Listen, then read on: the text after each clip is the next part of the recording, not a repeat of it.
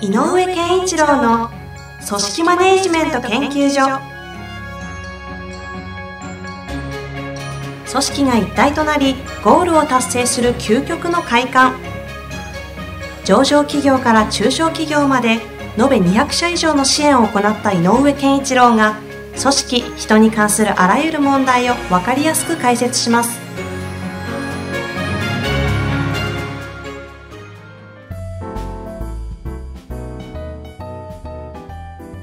こんにちは、ナビゲーターの遠藤和樹です。井上健一郎の組織マネジメント研究所第22回。井上さん、本日もよろしくお願いいたします。よろしくお願いします。今日も長いです。あ、そうですか。はい。なので、まあ、いろいろお話あればはいはい後でいいんですが、先に読んでもよろしいでしょうか。では、行きたいと思います。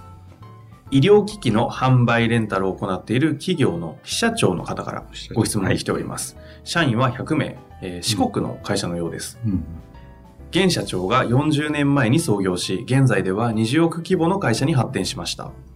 社長と奥さんである専務の下には、年功序列によってついている部長職が5名おります。私はその下の立場で社長という立場にいます。現在社長は60歳を過ぎており、親族の後継者がいないため、社内から後継者をいずれ輩出輩出したいと言っています。ただ、社長のトップダウンで大きくなってきた会社のため、部長職はほぼ上の言うことを聞くだけのマネジメント力や経営者としての能力はあまりありません。私は社内でもアウトローと呼ばれ、組織変革や新しいシステム導入を任され、新しいイノベーティブな取り組みを牽引してきました。現在、私の上司陣から経営者候補が上がるとは思えず、このままだと会社の存続が危ういと思っています。うん私はまず何から取り組めばいいのか正直悩んでおります。何かアドバイスあればお願いいたします。というご質問です。悩んでますね。あの、はいきっとこの方、後継者になりたいのかな？なりたそうですよね読み取れますね。はいなりたいんだろうね。そこ見てますよね。うんうん。まあ、でもいいことなんじゃないですか。そうですねうん。あの、そういう意識、意識があって、あの、いいと思います。で、えっと、一つだけ、あの、こういうケース結構最近多いですね。ほうほう。あ、そうですんあのー自分の上司たち、うんいわゆる部長クラスとか、えーえーまあ、課長クラスとか、まあ、はいなんかそういう人たちのマネジメント力のなさを嘆く30代後半から40代前半みたいな人は、確かに多いすごく多いです。ああ、聞きますね。うんで優秀な方が多いんですよね、そういう方に限って、能力としては。そう。それで、えっ、とね、ほぼ、えーっと、優秀な方が一旦、あの、陥りやすい。その年代で。うんうんで、まあ、へ各いう私なんかもその時代に上はバカだとやっぱ思っていて。うん。ああ、そうですか。上がバカ。うん、なんかなぜかそう思うんだ。うんなんかね、やっぱり現場のことと、うん。やっぱりその、えっ、と、まだまだ、えっ、と、経営のトップからの景色っていうのが見えてないんだけど、はいはい。やれてる感じがあって部下とかもいたりするんで、ええなんかね、マネジメントってこうだってでき、なんか一回できちゃうんね。できてる感？そう。で、もっと超えたところに上級のマネジメントってあるんだけど、本来は。本来は。うん。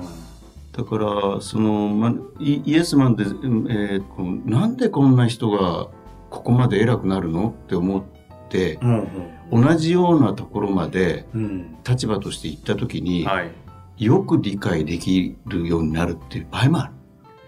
その時、うん。でこの方で言うと、この今分かんなくても、立場になった時とかに？うんあのー要は、えっ、と、現場って、うん。え具体的な行動の管理、マネジメントでしょ、はい。つまりこう、何をしてど、何をしなきゃいけないから何をして、結果としてこれを生むということなんだけど、うん。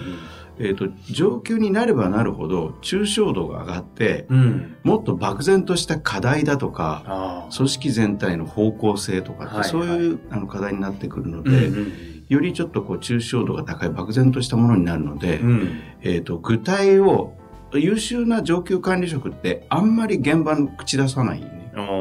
だからその、場合によっては現場からするとイライラすることがあるかもしれない。うんうんうん。抽象的なことばっかりうん言って。だから、あの、イライラするんだけど、結果、この方のように、うん。この方が育ったのはなんで育ったかなんだよね。ほ要するに本人一人で頑張って育ったと、あの、思ってるかもしれないが、うんもしかしたら、なんだよ、決めてくんないんだって言って決めざるを得ないなと思って決めてきたかもしれない。アウトローと言われてね、これ、なんかその感ありますよねる。で、新しいことを担当してるから、うん新しいことだから上の人は分かんないし、新しいことを任せたんだから君がやっていいよって思ってるかもしれない。確かに。うん。そうすると下から見る景色は、上はなんかなんとなくピン、あのピシッとしてないというかしっかりしてなく見える可能性があるね。やった、この取り組みちゃんと遂行したの自分だしっていうね、うん自負もあるでしょうし。そう。上、それ分かってなかったじゃんみたいなのもあるんでしょそう、あるだろうね。で、まあ、うん決してその、創業者40年前に創業されて、社はいえー100名まで急成長した、うんその幹部たちがイエスマンであるということは往々にして多いんだけれど、ええーとあんまりそこにとらわれるちゃいけないかなと。えほうん、でなぜかというと急成長したということ自体う。に、うんやっぱり社長一人だけではない社長プラス5人って言ったっけな、そうですね。うん、のと人たちが成し遂げてきたものはなくはないはず。いうか必ずありますもんね。でそこの紐解きをしなきゃいけない。紐解くっていうと何を解くことあのね、一番いいのは直接聞くこと。歴史を。ど、どんな感じですか？40年間の歴史を聞くの。当時入ってきた時どんな感じで？どんな感じでしたかって、どんどん、あのね、どんどん聞いてあげると、うん。上の人たち嬉しくてね、どんどん喋ってくる。ああ。この方実際その辺ご存知なんですかね？いや、意外と、あの、表面的には聞いてるけど、はいはい、はい。じゃあその時にこういうことがあった、こういう歴史で来た、で、この時は新事業に取り組んだとかっていうのはうん歴史は知ってるけど、はい年表的としての。ええええでもその時、じゃあ、A 部長はんどこの立場でどう感じ、何を思ったのかってことを知らない。そこまでね、うんで、ここが大切。その写真に埋もれてしまったその人たちの感情とかね。これがすごく重要。重いでね、えっ、と、やっぱりこう、変なサラリーマン哲学っぽい言い方をすると、うんうんうんやっぱり、えっ、と、下の人間って、なぜか、え自分より下の人間に対しては、えっ、と、ある意味幸せなね、あえーになってほしいって思いは、あある人多いんだけーど、はいはい。上に対してそう思う人が少ないのよね。いわゆる、上の人もちゃんと幸せにしてあげようって思ってる下の人間が少ない。そうかもうん。大きな組織になるなるほど。ほう100人ぐらいになってるから、もうよりその辺が始まってると。ほうほうほうほあの、上の人はうしう言ってくるっていう、う。もうこの方まさにそういう、あのね、発言の中から読み取れるのは。だったら、その5人の方、まあ社長はちょっと別にしても、うん。5人の方たちも含めて、より良い会社でみんながハッピーになるったらどうするしたらいいのって考えたら、あさっきの A 部長さんをより素晴らしい経営者にするためにはどうしたらいいのかをまずこの人が考えた。で、そのためのサポートを下からフォロワーシップでやってうる。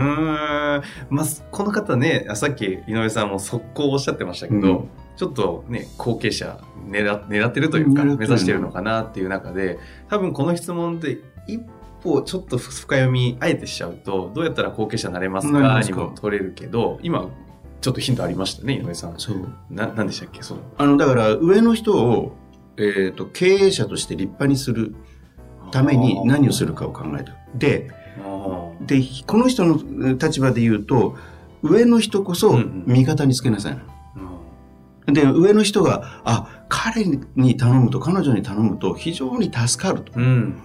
助かんだよ、あいつはいいやつだよねって思ってもらえたら、わかんない。すぐの後継者にはなんないけど、いずれ10年ね、5年、10年というスパン経営の立場になると。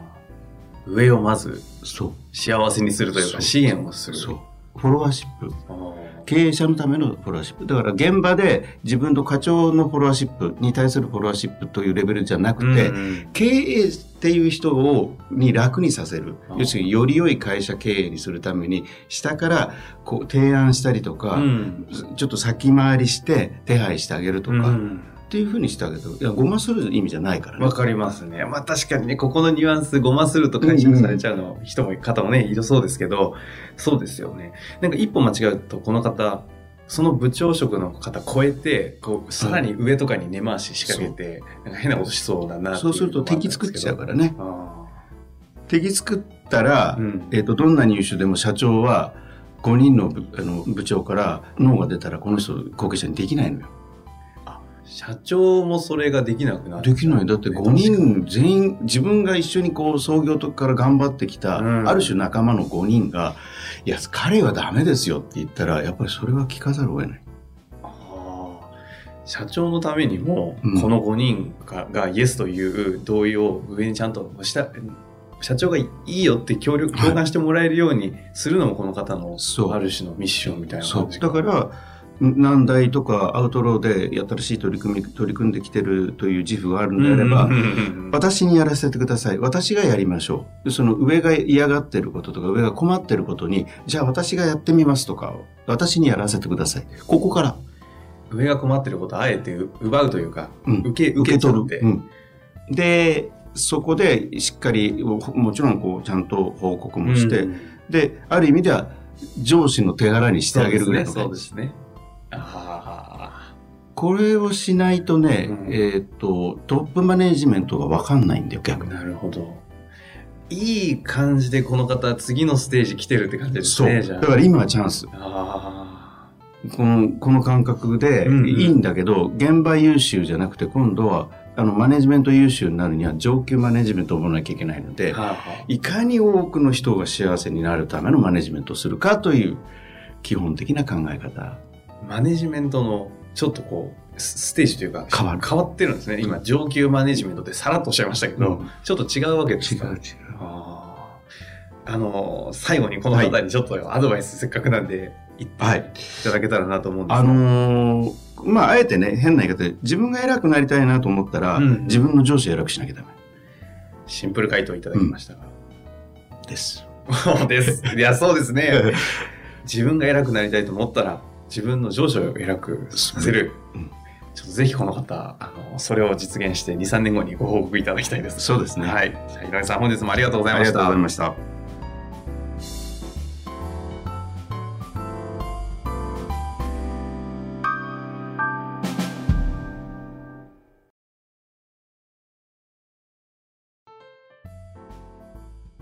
た。遠藤和樹です。本日の番組はいかがでしたか？番組では井上健一郎への質問をお待ちしております。ウェブサイト人事評価システム明快にあるフォームからお申し込みください。ホームページは人事スペース明快で検索するか URL www.jinji-hyouka.com 人事評価 .com でご覧いただけます。それではまた次回お会いしましょう。